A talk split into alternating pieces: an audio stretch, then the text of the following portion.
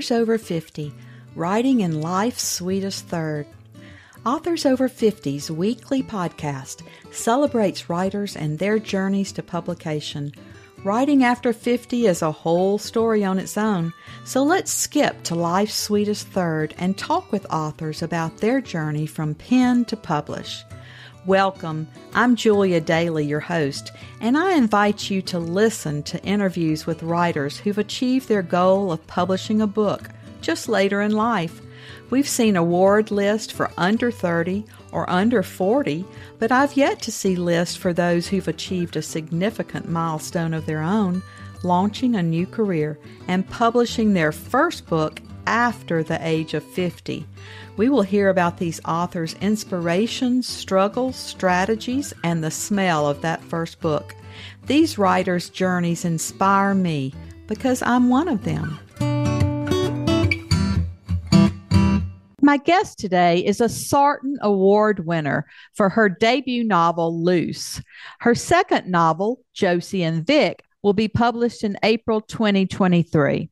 After working for a decade as a registered nurse, she returned to college to pursue her passion for literature and writing. She's a former English teacher at a Los Angeles public high school and English as a second language instructor to adults from all over the world. Her experience as an immigrant rights advocate influences much of her writing. She currently lives in with her husband and little dog in California, just minutes from her two horses. Welcome to Authors Over 50, Debra Thomas. I am so happy to be here. Thank you for having me. Debra, our opening question on Authors Over 50 is always So, what took you so long to write your first book? Well, for me, it's not so much what took me so long because being a writer has been a part of who I am for decades. But like so many other women, the chaos and complications of life delayed my dreams of writing a novel. In my 30s, it was marriage and children, uh, going to college in my 30s when my kids were little. Um, and then in the 40s, divorce and working as a single mom, all of that delayed my dreams of writing a novel. But the real answer to your question is it couldn't have happened at a better time in my life. I published my novel in my 60s. And oh my gosh, it opened up a whole new chapter, a whole new journey. I'm sure you know what I'm saying. Uh, given purpose and meaning and joy at just the perfect time in my life. In fact, my novel came out in June 2020, right in the midst of the pandemic. And in a strange way, it it was a, a, great benefit. I mean, with virtual events and social media as being the focus, I've met so many new friends, readers and writers, um, reconnected with old friends uh, from high school, from my hometown. So the whole writing after 50 um, has turned out to be an absolute thrill. Couldn't have happened at a better time. I certainly agree. And that's why I call it writing and life's sweetest third. That's right. well, once you wrote this first book, how did you proceed? Did you search for an agent, decide to choose a hybrid, a small press, or did you self publish? Well, actually, this was a bit of a journey too. Um, an earlier draft of Luz, which was called Searching for Dolores, because Dolores Huerta is a character in the book. Dolores Huerta was Cesar Chavez's uh, partner. They they created the farm workers um, uh, union together, and so the book was called Searching for Dolores because she's in the book. And um, I did finally get an agent. It took me a year and a half. Uh, and then the agent, it took another long period of time to, you know, put it on her list and then get it out there. It made the rounds of some big houses. They asked for the full manuscript. You've heard the story before. Uh, a, a, couple of very important editors hung on to it for a few months, and I was just so thrilled. And then ultimately they passed because, of course, they get thousands and they narrow down, narrow down. Yeah. And I was devastated. And for a while, I didn't write. And uh, then I went to a writers' conference in Monterey and met Elizabeth McKenzie, writer and uh, an editor of some literary magazines. And she ended up, long story short, reading this manuscript and telling me, you know, this is not a practice novel. This is the real deal. You need to get, you know, back out, back out there, but you know, put your blood, sweat, and tears into it. And she gave me some advice on how to um, update it a little and how to uh, areas that she felt I could embellish and enhance. And so I put a little time into that, and uh, and then was just about to look for agents again, and thinking, oh, here we go again, another two or three years, right? When uh, a friend told me about She Writes Press, a hybrid press, with a huge reputation. You know, they were highly respected. And so I sent my manuscript to them and they accepted it right away for their, you know, what they now call green light. And uh, that the rest is history. And I am so thrilled to have published with them because it's such a sisterhood of writers. In fact, a couple of us have formed a writing group and uh, we've pushed each other through the pandemic to our next books. So that's been that's been a thrill. That's the praise that I always hear from She Writes, the community that's built among women writers. That's right. What was your inspiration for your first book? Well, that's quite a bit of a story. I'll try to keep it short. But back in the mid to late 90s, I was teaching English as a second language to adults, and many of them were Spanish speaking and I felt a real connection to them uh, because I'm Italian, and being around them reminded me of growing up in my Italian neighborhood. Spanish and Italian are very similar. The ranchero music reminded me of my grandpa's music. Um, you know, the Catholic religion, the central role of the woman, mother in the family, uh, the Blessed Virgin, even food, you know, I mean, so much about it. So I felt a real connection to my students. Um, at that time, I was going through divorce, and my family was back on the East Coast, and I'm on the West Coast. And so many of them became my friends um, and kind of a surrogate family. But at the same time, I was reading about the deaths in the desert uh, at the borders of California, Arizona, uh, of people coming up from Mexico because the Mexican economy had plummeted and many of the migrants were coming. And our country um, responded with Operation Gatekeeper, increased fences, et cetera. And it didn't stop them, it pushed them further east through the deserts so I became involved in immigrant rights. Um, I joined Amnesty International. Um, I uh, had an experience with Border Links in Arizona, Nogales, Arizona, where you go across the border and you speak to people on both sides of the border and really broaden my knowledge and understanding and empathy. Um, and then the best thing that happened was uh, I met Father Richard Estrada here in LA, uh, who was a volunteer with the Water Stations Project. And these are people who go out in the desert and leave water and mark them with blue flags. So all of this was an experience that I had. And as you know, when we write, we often put some of our real life experiences.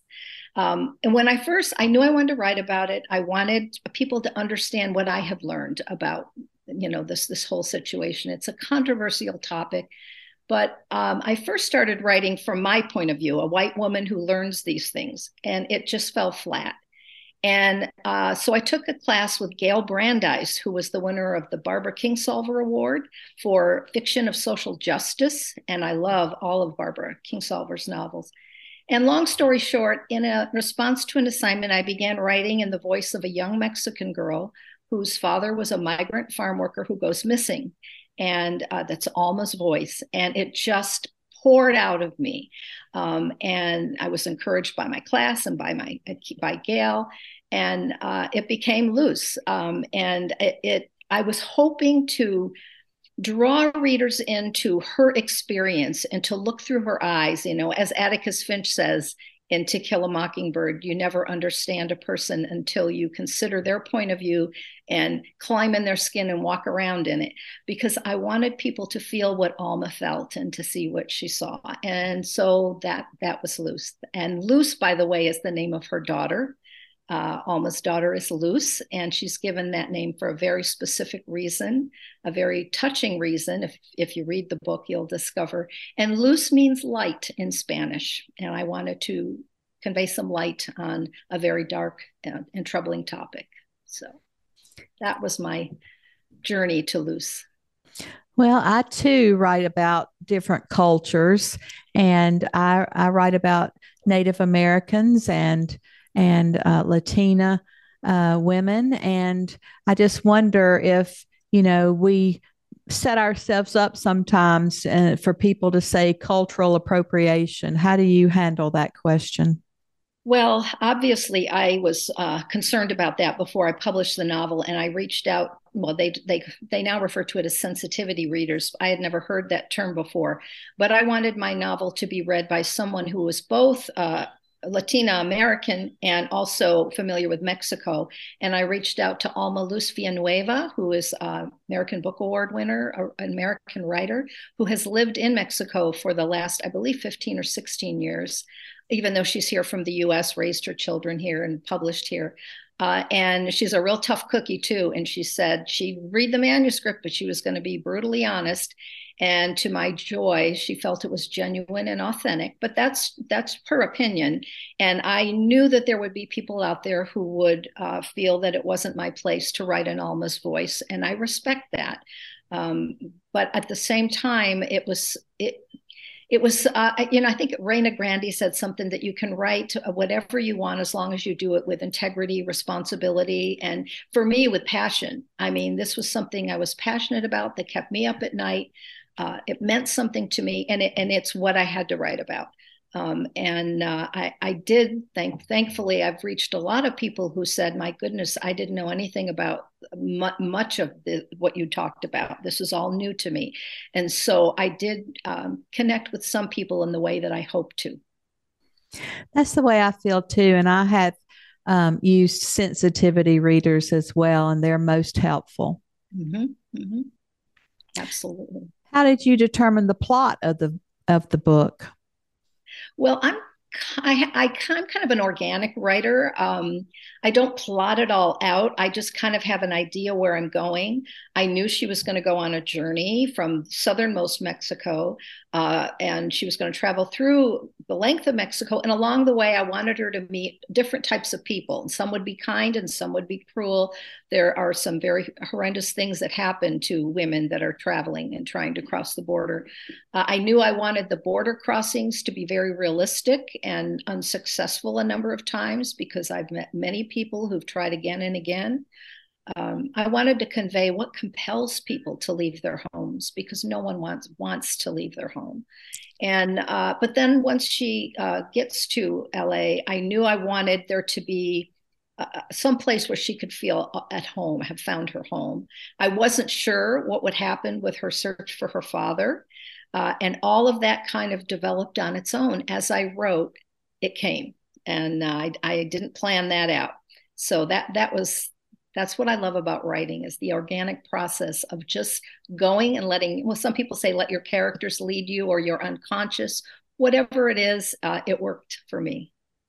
Those characters really do start taking over our bodies and, and start speaking to us. I do believe that. Absolutely. What about your writing routine? Are you a morning person or a night person? Do you write every day? That has actually changed over the years. Um, I used to think I had to have absolute silence and solitude. Um, that, and for example, when I first started writing, um, I, I, was still working, but I had long periods of time off. I worked at a year round school, high school. So we would work for four months and be off for two, work for four, off for two. So my I'd wait for my husband to go to work and I would sit down, you know, early in the morning. I'd write all day long. And if anybody was around, I did, you know, oh, no, no, no, it has to be quiet and solitude. That's changed. My husband is retired. I'm retired. And people knock at the door the dog barks there needs to go out. And so i've completely changed uh, my routine and i can pretty much write anywhere anytime um, you, know, you know i don't want the tv on or whatever right next to me but my current routine, and I say current because things can change. I have horses. I get up early. I go over to uh, the ranch and take care of them for a, a, an hour or two. come back, spend a little time with my husband. We'll often sit in our back you know, patio area, and then I come in and get to work maybe around noon or one, and I might work for three or four hours. If I'm on a roll, I might go more. Um, and sometimes I work every day, and sometimes I give myself the weekend off. So it, it varies. Well, I'm still stuck in that mode of needing total silence. I don't know how people can can put music on or listen to lyrics or anything like that because that's what's in my head and I have to get right. totally silent and in a room all by myself away from the dogs and my husband and everybody.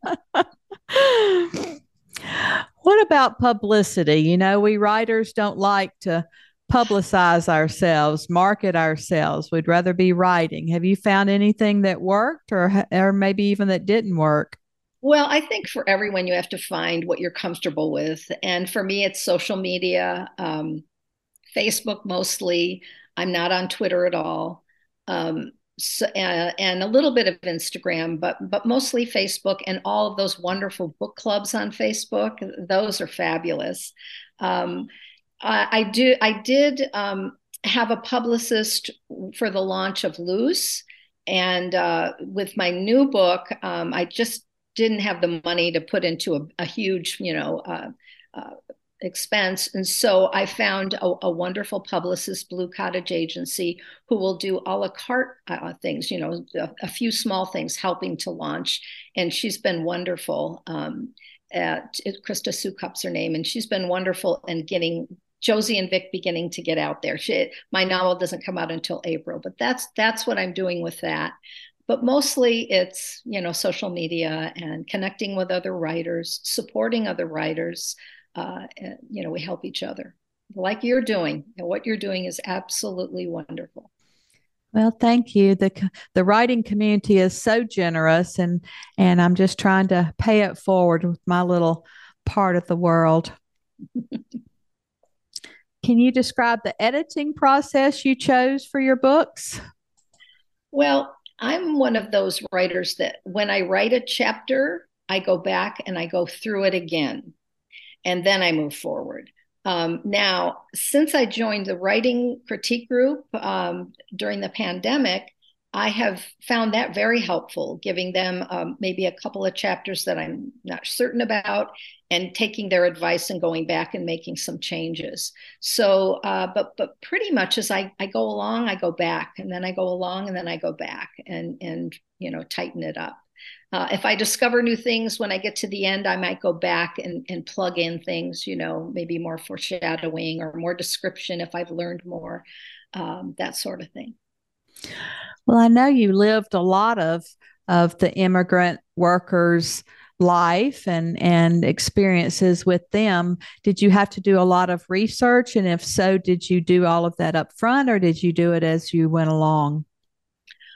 Well i guess because um, it all came first really. It's not like i said oh i want to write about this. I'm going to go research it. It i mean i was immersed in it for many many years. And so i at that time i had read voraciously anything i could get my hands on to better understand. Um, and so when i sat down to write the book um, maybe i had to go back to refresh my memory about some statistics for example uh, because in Luz i have math problems math word problems because Alma, um, Alma loves math and she wants to be a math teacher. And she's given a little uh, journal on her journey. And she sits down thinking she's going to write a diary. But instead, she finds herself writing a math word problem. And they have something to do with that, whatever happened in that chapter. And it moves the plot along. So in that case, I did in some, a couple of problems, I needed some statistics, um, you know, that I need to go back and, and, and look up, that sort of thing. Well, that cer- certainly is unique, I think. I've never heard of uh, reading problems, math problems in a novel. I had no idea how it would be accepted. The idea actually came from Gail Brandeis again in our class. She said, break the form in some way. And I kept thinking of like Water for Chocolate by Laura Esquivel, where she has recipes and it has something to do with the chapter. And I thought, hmm. And I had already said I wanted um, Alma to love school and, in particular, math, because I was trying to encourage young women to see that math and science and technology could be cool. You know, as a high school teacher, we're always trying to encourage our, our girls to look beyond where they think they're limited, you know, to go beyond. And uh, so I had already said she was a math, uh, she loved math. And I thought, well, maybe I'll try this and just see how it works. So uh, I, I didn't know. Um, in fact, the first version, when I had an agent, she often sent two different copies to uh, different um, editors because thinking, you know, well, let's see which one catches their attention more. But long story short, here, I've gotten wonderful comments from my readers that they thought it was cl- a clever idea. Yeah.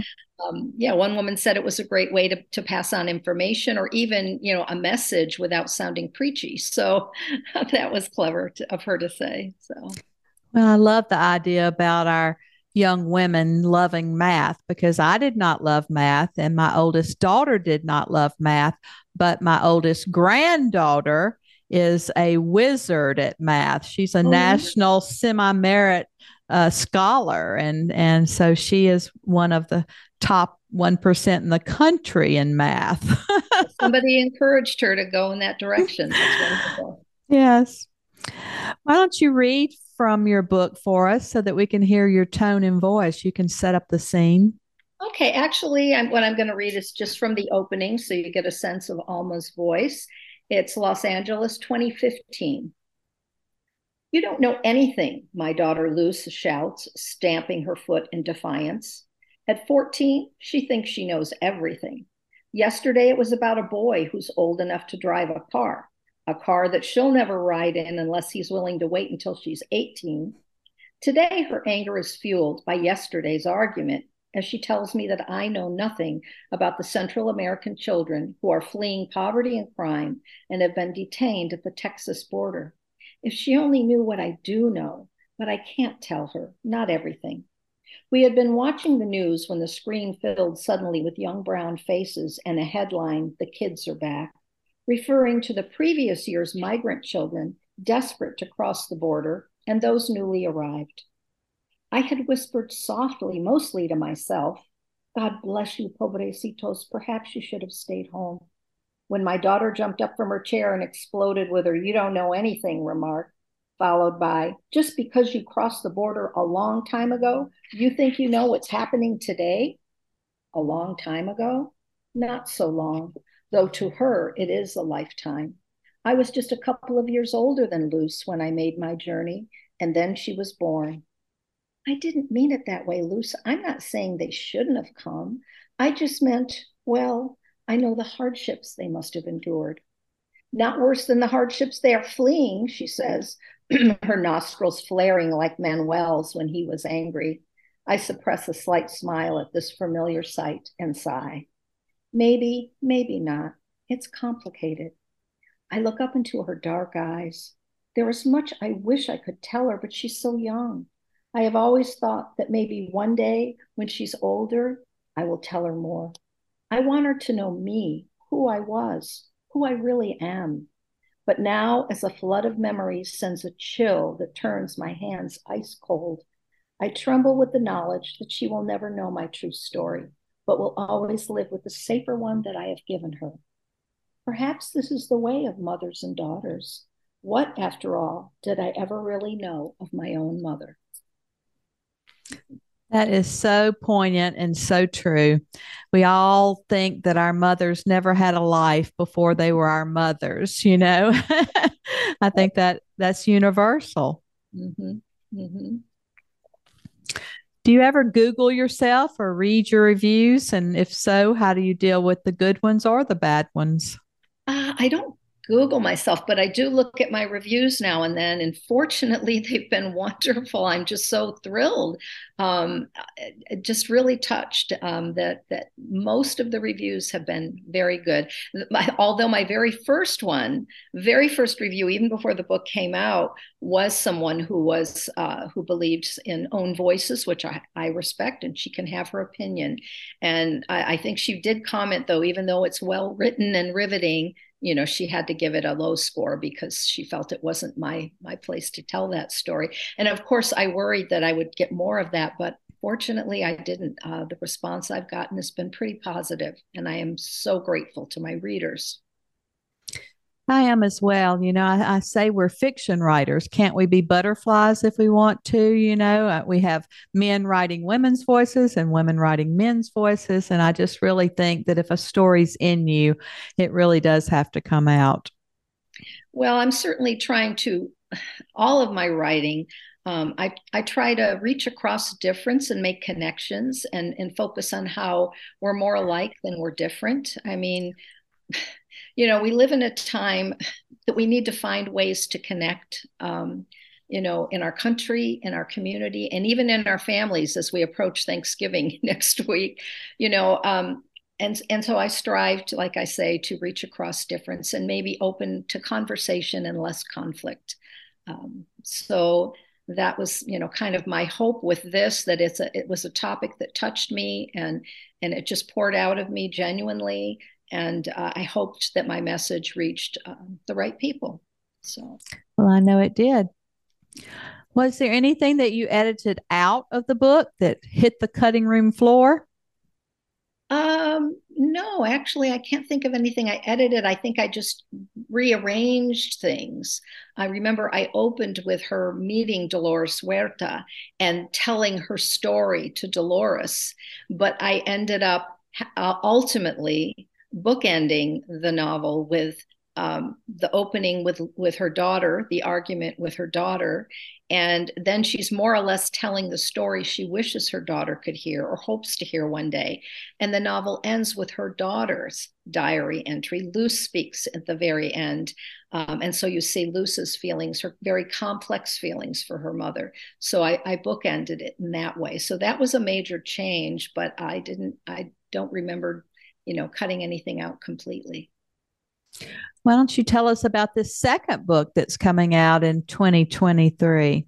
Yes, it comes out on my dad's birthday, April 11th. So that means a lot to me. Josie and Vic, um, it's a book about a sister and brother. Josie and Vic are a sister and brother in their 40s. And uh, Vic experiences a very uh, great tragedy right at the beginning of the story. He lives in Los Angeles, and Josie, who lives in upstate New York, leaves her just drops everything, leaves her three beloved horses with her equine veterinarian, and she goes out to Los Angeles to help Vic through this tragedy. Um, she has a daughter, Ellie, who's a singer songwriter, a musician who has traveled um, the country in a band tour and settled in Seattle. And there's tension between Josie and and her daughter, um, who's a bit rebellious. And um, Josie and Vic themselves have a very special bond because when they were younger, their father abandoned them, and their mother had to work extra hours. And so Vic, who is older, was like a, a second parent. So they have a very very special bond. Um, in the novel, there will be a point when this estranged father comes into the picture Ellie comes into the picture. There's, you know, a lot of differences, uh, but basically, this fragmented family is given an opportunity to reconnect despite their differences. And that is my underlying message again to try to bring connection despite differences. Well, you're certainly writing about very important issues, and that's very spe- special to put into your novels. Well, that's what I love about fiction. Um, I love fiction writing because it draws the reader in to experience another person's life, to see a new perspective, and hopefully deepen their humanity. Uh, that's why I love Barbara Kingsolver. She was my favorite writer of all time. Every book she's written, she has done just that. And I've tried in my own small way to do that as well. Well, Debra, as always, our last interview question is Our writers over 50 are a unique set. Do you have advice for writers 50 and above? Well, you heard what I said at the beginning. It couldn't happen at a better time. And I say that now for a couple reasons because this is a great time to be a writer. There are so many places to have your work seen. I mean, uh, the uh, internet is is got all sorts of places, whether it's short stories and poetry. Um, as far as publishing a novel, there are self-publishing is now respected, hybrid presses, uh, small indie presses. So if you can't work your way into those, you know, big traditional ones, um, there's plenty of other places. And with all of the life experience you've lived, Uh, you have something to say. Don't be afraid to say it. Uh, may I say that award I won, the Sarton Award, May Sarton, uh, she was the the champion of saying that. You know, don't hold back. Write what you've lived, and and don't be afraid of what others are going to think. So, she inspired me to to continue writing Luz, and I was thrilled when I won her award for that very reason. So, don't hold back, and it's a great time to write. Best time it could happen. Well, that's certainly a significant award, and you have followed in her footsteps very well. So we are excited to say that you're now one of our authors over 50. I'm so pleased to be a part of it. Thank you so much.